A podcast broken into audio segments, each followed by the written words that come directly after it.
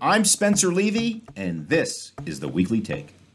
On this episode, with the publication of CBRE's annual report on tech talent, we've assembled our own panel of tech talent to explore how this sector is driving real estate decisions across the Americas.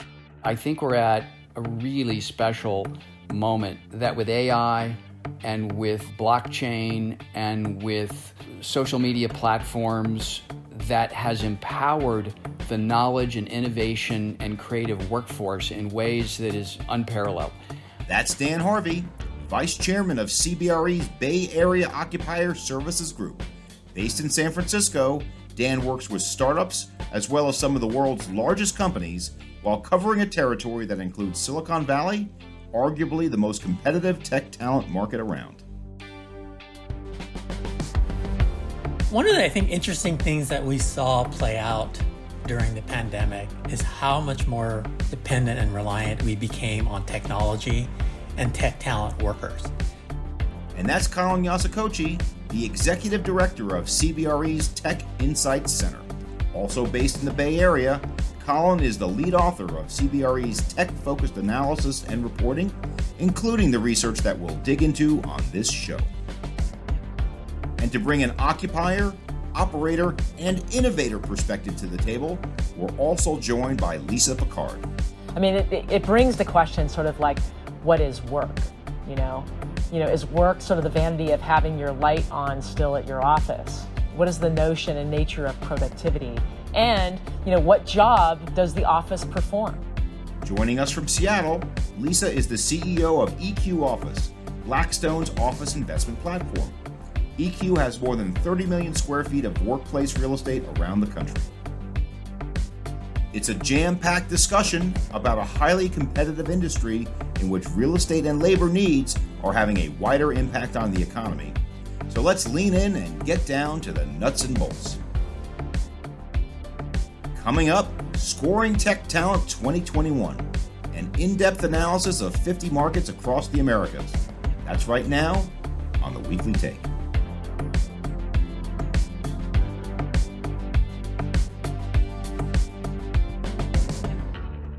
Welcome to the weekly take. So let's start with the big picture question. We're in the pandemic. Hopefully, we are on the very tail end of it, uh, yet we are still in it. But nevertheless, the pandemic has had lasting changes uh, in so many ways, including how we look at tech, talent, office space. Uh, and that could be our only question today if that was the only one we asked. But let's start with you, Lisa. What's your perspective on the pandemic and how it impacted uh, office and the demand for tech talent? What I like to say is that the future's already here, it's just not evenly distributed. And I also like to quote Esther Perel, who, who basically said it fostered and accelerated the beginning and the end of all relationships and your relationship with your employer, your relationship with your family, um, your relationship to your city.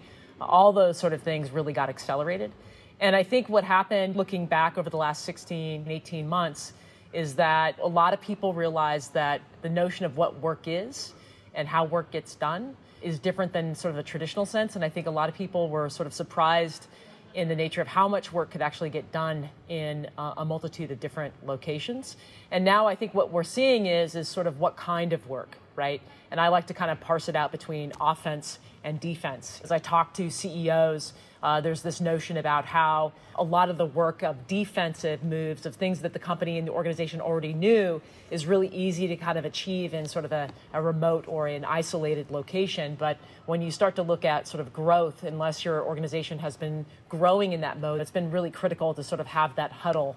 Uh, you know, to drive the offensive moves for the organization. What we're seeing now is this tension between leadership and talent because talent really enjoyed this freedom and leadership wants to move the ball down the field.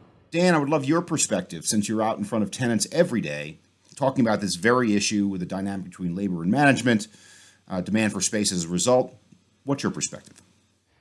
Well, I think this pandemic induced innovation moment is real. And the mental model, Spencer, that I have is think about human beings or sapiens. They all have, we all have Paleolithic emotions um, we work, many of us, for institutions, and we have technology that is raining down upon us at not linear growth, but exponential. And I think we're at a really special moment that with AI and with blockchain and with social media platforms that has empowered the knowledge and innovation and creative workforce in ways that is unparalleled.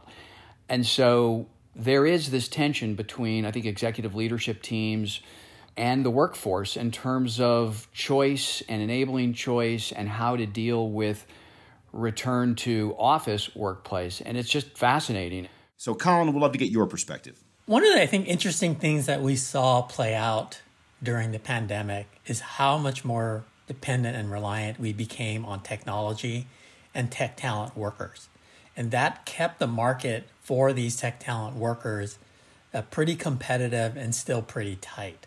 So that actually gave them a lot of leverage in terms of what these remote work policies are going to be uh, playing out into the future. So we saw many of these companies see their business improve.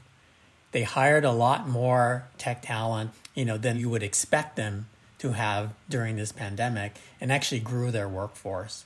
I think that that was really an important factor. Uh, what we also saw was that a lot of hiring continued outside of the major headquarters markets, which primarily were the Bay Area and Seattle, where companies realized they need to go to where the source of the talent is. And that's all the great universities that we have throughout this country, a lot of them on the East Coast and in the Midwest. And we've seen a lot of tech companies expand in those particular areas. And so this era of remote work works, not entirely and not in all cases. I think it's opened up the the playing field for tech employers and for employees to really work and live anywhere across the US and Canada and, and even the world. Lisa, uh, looking at your portfolio, you own in all of the major cities in the United States but less so in some of these smaller secondary markets. Maybe that'll change. But we'd love to get your perspective on the major cities versus what Colin is suggesting the opening the doors to some of these smaller places. Yeah.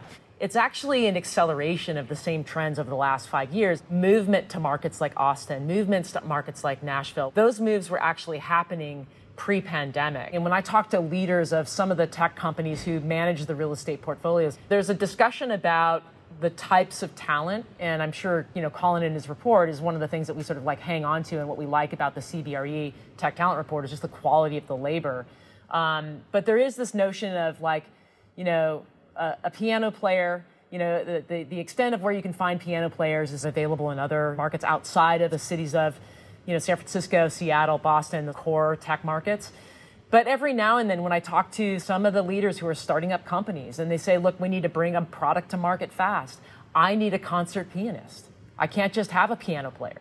And also kind of a bifurcation of talent, right? Of those people who can kind of produce the work and those people who can actually really generate the new value. You know, Marc Andreessen talks about the frontier notion of the cities in the West. And it's not just you know Silicon Valley, it's also you know Los Angeles. People who sit back and say, "I'm going to create a new movie. I'm going to create a new way of grabbing iShare." Um, and I think it's the East Coast markets that figure out, as Marc would say, how to control it, scale it, professionalize it, right? Um, so I think you know what you're going to see is there. You can't deny these talent pool concentrations. You can't knock them off the block. I mean, the key leadership density in some of these core markets is really, really core. And when you have young people you know, coming out of college and they're asked, do you want to go to sort of the, you know, HQ or do you want to go to an ancillary HQ of where there might be some secondary leadership? And they always gravitate towards the opportunity, right? And so I think that's kind of the interesting notion. You are seeing sort of this split off of access, as Colin said, like jobs are following people. They have been following people over the last 10 years. And people who have technology skills are migrating to these other markets for lifestyle. But I think we should be careful in knowing that affordability is not a lifestyle because that gets wiped out pretty quickly. I wrote down a few of the phrases you said here generating new value, density. Those are the things that the major cities have uh, more than anybody else. And, I, and if I want to use a fancy term, the agglomeration effect is what is the combination of labor, talent, infrastructure, the arts, restaurants, all that stuff. So, Dan, how are your clients, how are tenants looking at these issues when comparing San Francisco to, say, Austin, Texas? The question that's being asked is workforce going to follow workplace, which traditionally it has, right? And office was workplace. And now I want to give Lisa fully credit. I, I love this term, um, and Lisa coined it. You know, workplace has become phygital. It's physical home, it's physical office, and it's digital. Slack, Microsoft Teams, Trello. Is workplace going to follow workforce, which gets back to the power in labor and how much power is there in innovation creators, right? And we can talk about the culture. To go to a uh, Ben Horowitz, um, you know, in his great book on culture, it's not what you say, it's what you do, right? What actually happens, right, in the company? What's the behavior? And so, as you think about that, and um, you think about what comes next, I am not dystopian to great cities. I mean, I live in, in one of the most amazing cities in the world, San Francisco. But I really do think that density does cause some challenges. And one of the big challenges is it brings to the mind the inequality that we are seeing in our country an incredible inequality of wealth that workers are seeing that's magnified in density. And so I do think part of workforce wanting to distribute in other cities, you know, other amazing but smaller cities, is in part a way to get away from that sense of scarcity, which promotes some of the bad behavior that we're seeing. And so I think executive leaderships of these companies are taking that very seriously and are trying to think about what kind of culture do I want to have that's fascinating and is really going to get into what the answers are through this great experiment. I mean, Dan, through your construct, it brings the question sort of like, what is work? Is work sort of the vanity of having your light on still at your office? What is the notion and nature of productivity? And, you know, what job does the office perform? I mean, those really interesting dynamics sort of play into the question you raise. Yeah, and if I might, I mean, just to go with that, Lisa, and, and to pull in Colin here, I mean, we spent a lot of time talking about diversity and inclusion, and that's that's something that's so important. I love to hear Colin talk about it more, but I, I, I do think there's this idea that collaboration can only happen in the office. And there is a certain kind of collaboration that happens in the office, but it favors a certain kind of person, right? It often favors people that are white, that are male, that are extroverted. And so I think it's been amazing to see collaboration happening digitally and people being brought into collaboration who wouldn't maybe have done it in the traditional office environment. So it's not that there's a right or wrong. It's just that there's going to be this titration and this dosing. So I don't know, Colin. I'd love to hear your thoughts. So, Colin, why don't you jump in here and talk a little bit more about what the report talks about? Now you have a new category in there of diversity uh, uh and inclusiveness. I'd love to hear about all of that. Yeah, I'll start off by saying is that the large markets that have all of those important elements that Lisa and Dan talked about are still at the top of our list and they continue to be top ranked. So we've got the Bay Area, we've got Seattle, Washington, D.C., Toronto, and New York. Those are the top five markets, and they've been there for a number of years for the simple reason is that that's where innovation occurs. And if we look at quality versus the cost trade off, those markets also thrive in that particular area. So even though the Bay Area and Seattle are the most expensive places to operate because the labor costs are very high, they still offer the best quality labor workforce that you have with regard to tech talent. Toronto is a very innovative market and offers a tremendous value compared to the US in terms of cost. And New York, by far, is the largest area for the production of tech talent. Um, you know, in North America. So it's a market that everyone needs to be in and needs to grow in because you need to be there for when that talent starts to get into the uh, employment market to be able to try to probably work with them even beforehand. So those I think are all interesting aspects of the report. And new this year, we looked at uh, diversity. And when I say diversity, that means a lot of different things. But what we were able to look at was really dependent upon the available statistics that we had from the um, Census Bureau and Bureau of Labor Statistics. That allowed us to look at, you know, what the the race, ethnicity, and sex of the individual people who are considered tech talent, which are people who do technical roles and they do that across all industries, not just for the tech companies. And what we found there is, was not necessarily surprising because we've heard it before that the majority of tech talent was white, Asian, and male, and that Hispanics, blacks, and females were underrepresented. That varied market to market, but that was sort of the general theme around diversity. And then when you take a step back in terms of look at what does the college degree graduates look like, we're seeing diversity for underrepresented groups and females improve at the university level, but it's not a dramatic improvement yet. So what we really need to be doing is, you know, encouraging, engaging, developing people who want to get into technology roles and into the tech field because not everyone who is a technical worker in the tech industry or, or in some other industry actually got a tech degree. How does a city like New York score on tech talent diversity, and what other cities scored well on that front? Yeah, so on the diversity front, what we tried to do was look at what diversity looks like in that particular market because diversity in and of itself, I think by definition, is that you should represent the community in which you live and work, right? And so the closest thing that we could look at was what is the diversity level of the tech talent workforce and how does that compare to office using employment industries? So when I say office using, that's going to be like, you know, professional and business services, you know, finance, media, and other things kind of around that level. So we look at that as a benchmark. And what we found there was that the top market that came out using that comparison was actually Pittsburgh which I thought was fairly interesting. When you look at the numbers, it's not necessarily a market that has a lot of underrepresented groups, but in the tech field, there's more underrepresented groups than there is in general office using categories. And then for females, Washington, D.C. was at the top of our list for diversity, and Sacramento and Kansas City, Missouri. So there's some very different markets that are scoring high on diversity as it relates to their individual market and not to a U.S. standard. I'm guessing that some of that has to do with uh, immigration, because um, I know the, some of the great universities in Pittsburgh, like Carnegie Mellon and Pitt, attract a lot of foreign students. So let's talk about that just very briefly, because the last 18 months there have been no foreign students, or they haven't been able to certainly travel here. Do we see any long term impacts from that um, in the diversity of the tech industry, as an example?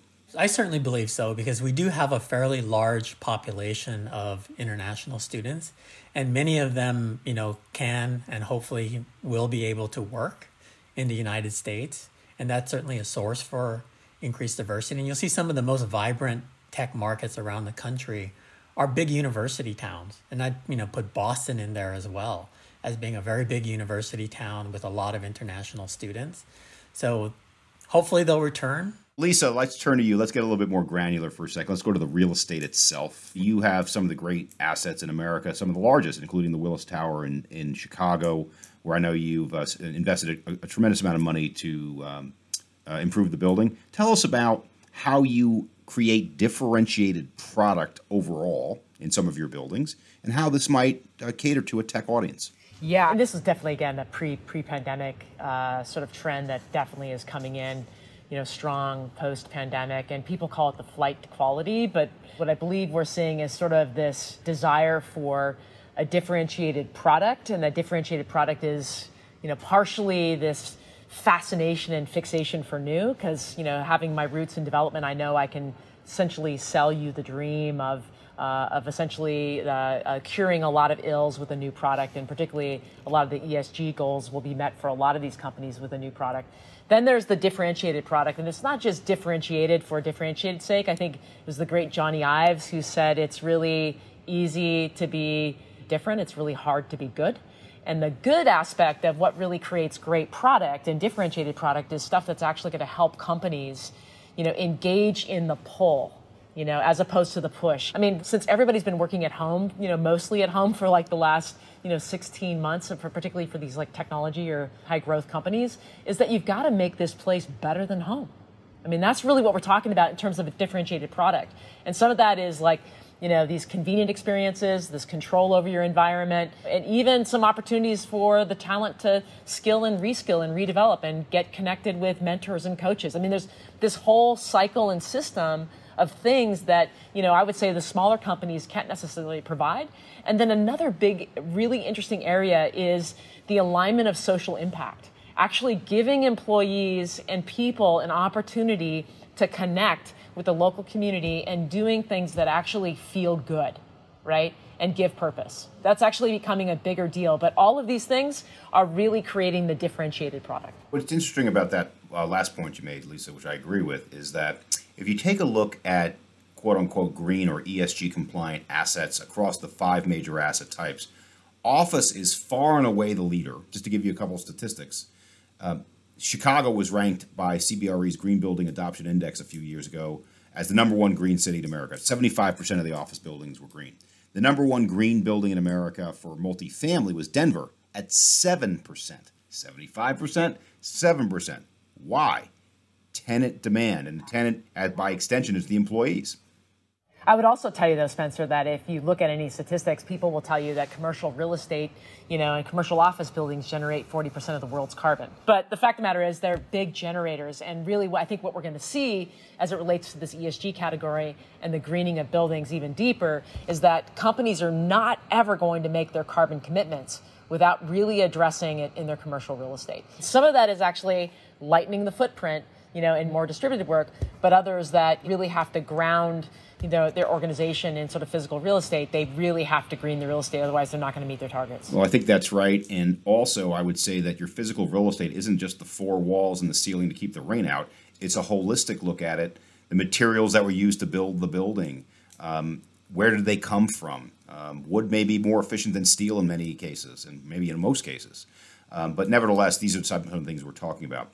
So, Dan, I would love to hear from your uh, tech tenants in particular what are some of these differentiated product types that might attract them, either by the amenities, location, or otherwise? That question is at the intersection of this moment. Spencer, I think Lisa is uh, a blue flame thinker here, so I, I think it's great to have her input. But it's all about experience, okay? So it's all around workforce engagement.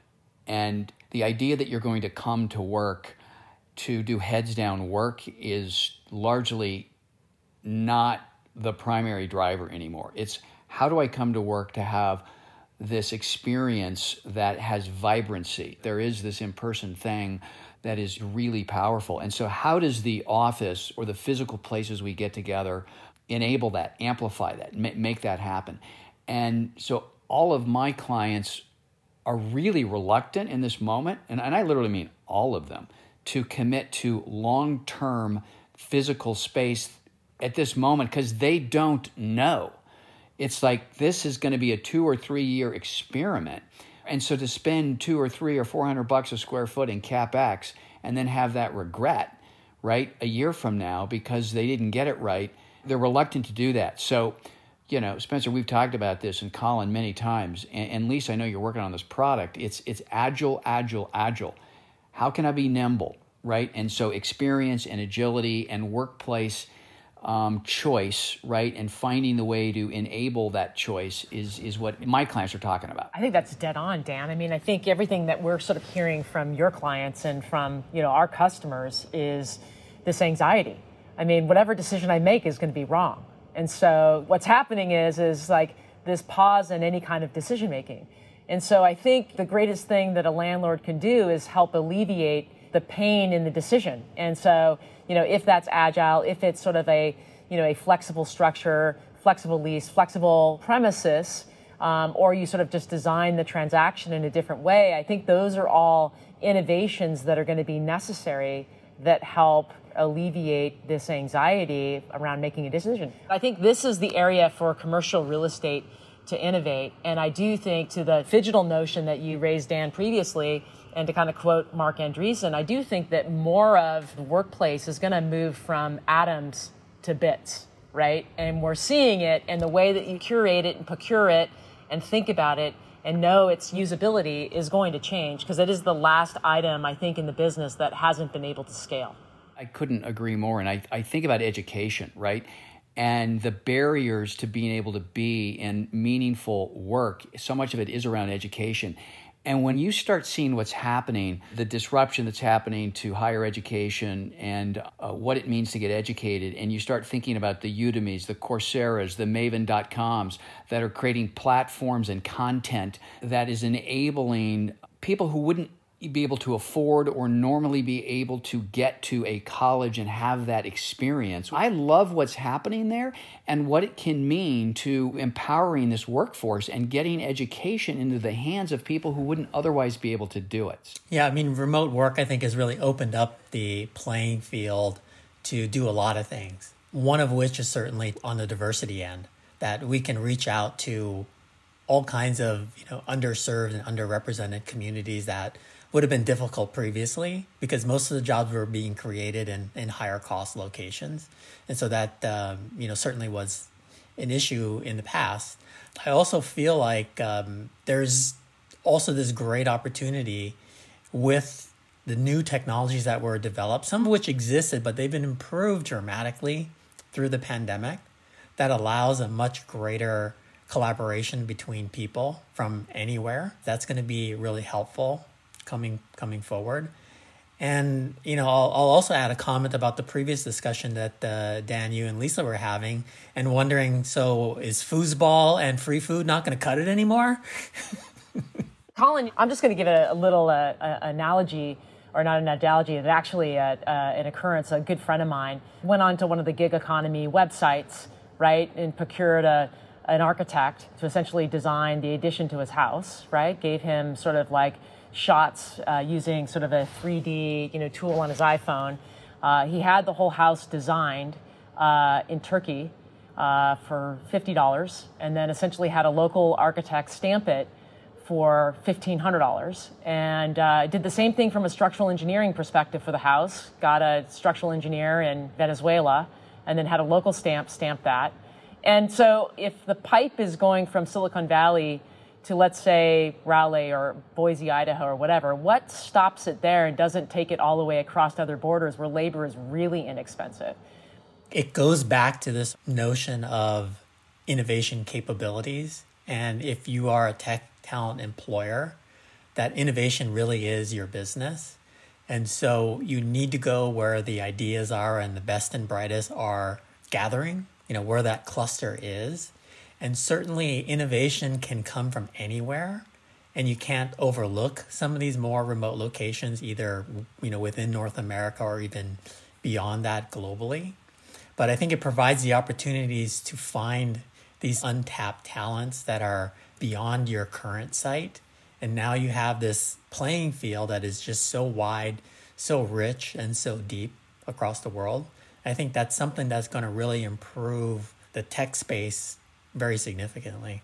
So, Colin, I would love to get your point of view now on a point that Lisa made before about affordability. And I think because affordability is a big part of your report and how affordability may be driving some movement, but if I heard it correctly, affordability may be uh, less than you think that it is, that people really should not be looking at that as their primary factor. And Colin, what's your point of view? Affordability is a very important factor as far as tech talent and how they look at it. So, from the employee's perspective, they tend to look at a number of things when they choose an employer, one of which is what are their opportunities with that employer? What are their opportunities within the location that they're going to be?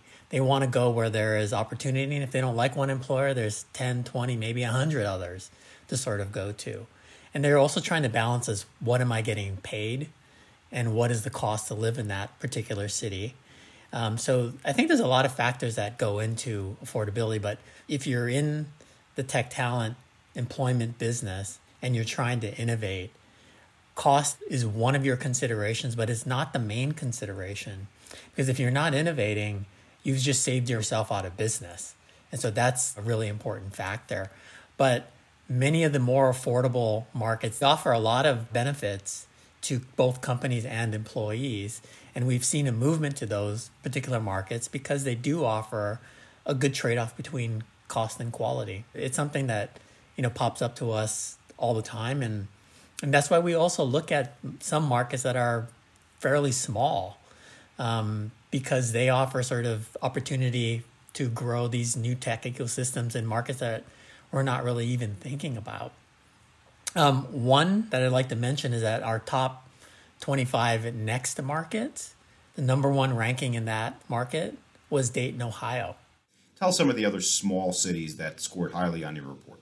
Yeah, so Huntsville, Alabama was another one, Colorado Springs, Um, we also had Detroit, which not necessarily a small city, but one that was surprising on there. Detroit, Charlotte, North Carolina, another market, and and both of those have some logical connections.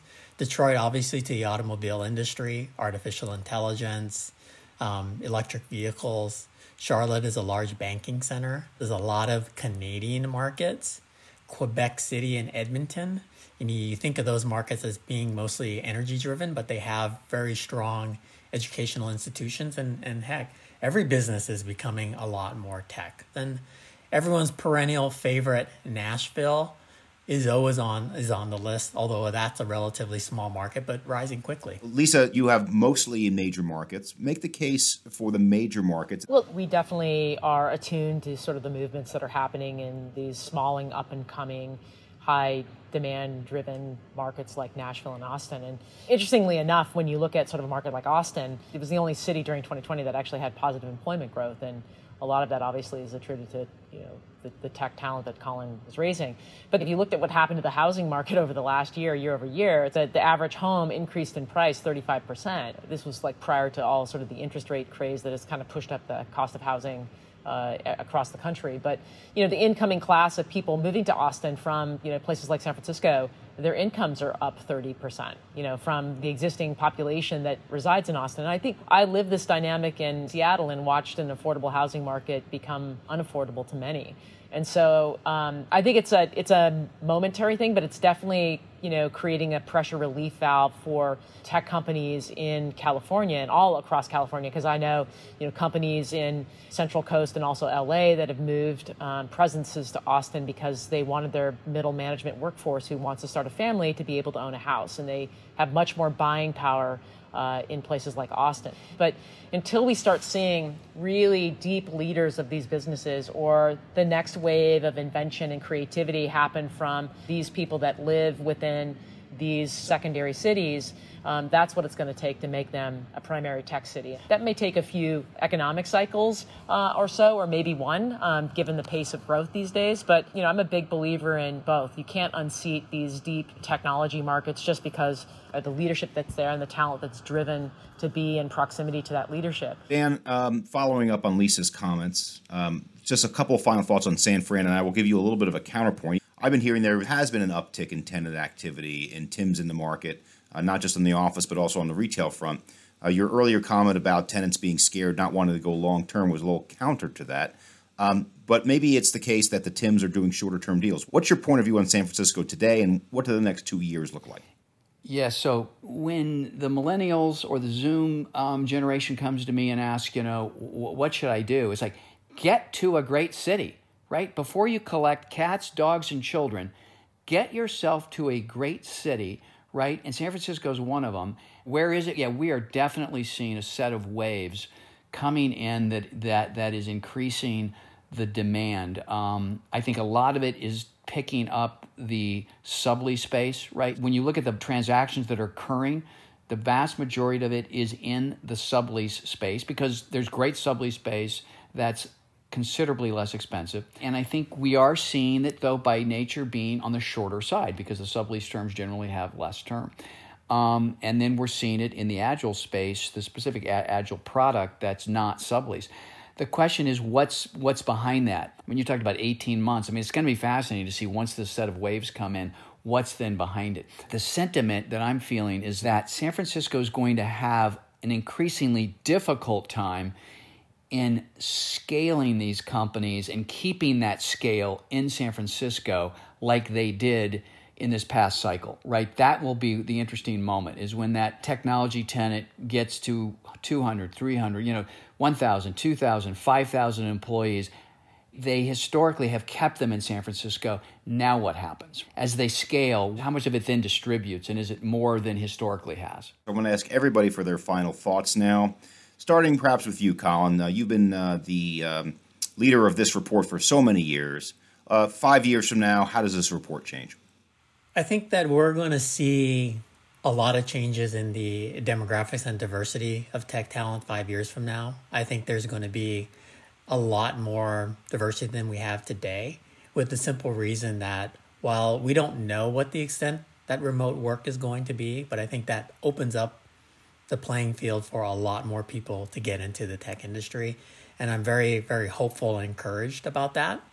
And I look for a lot of these smaller markets to move up the rankings in technology because as this industry is set up for spectacular growth in the next five to 10 years, they're going to need to tap every corner of the US and Canada to be able to achieve that. Lisa, would love to get your final thoughts, big picture, and uh, on where we are in the future of office, say five years from now. Yeah. Um, you know, I think as Colin sort of noted in the tightness of the labor market, uh, labor is calling the shots. And I think what we're seeing is this term hybrid, hybrid, hybrid, and no one really knows what that means. So what is its impact on the office market? And uh, you know, 60 to 70 percent of the organizations out there, when surveyed, say they're going to plan for flexibility. What does that really mean, and what does that look like? Because flexibility is the new benefit. I think there will be pretty sizable change in the office market, and particularly in those markets that don't have constraints to supply. Those markets that do have constraints to supply, I think there'll be some reinvestment that actually happens. Uh, markets that don't have constraints to supply, you're really playing in the supply cycles because I think the obsolescence of office buildings is going to probably accelerate much, much faster in those markets that don't have constraints to supply. So I think uh, hold on, and really, this is where the true office investor is going to have to really sharpshoot.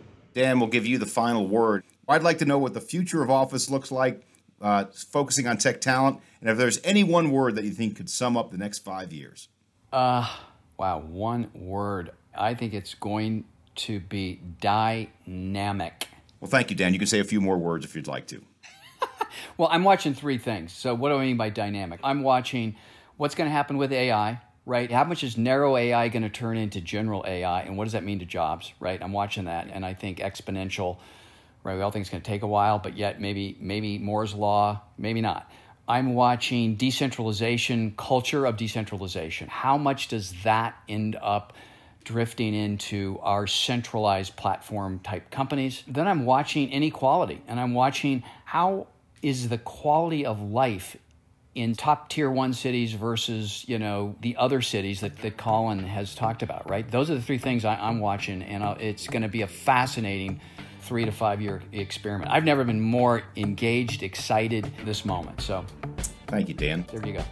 Well, on behalf of the Weekly Take, I want to thank three of our great friends, experts in office, experts in tech.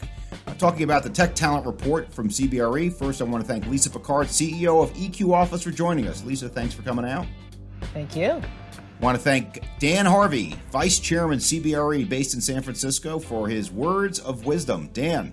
Always a pleasure and a privilege. Thanks, Spencer. And then Colin Yasukochi, the leader of our CBRE's Tech Talent Report, second time uh, participant in the weekly take, certainly not his last. Colin, thank you so much. Thank you. It's been fun. read more of the in depth research we talked about on this episode, check out cbre.com slash the weekly take.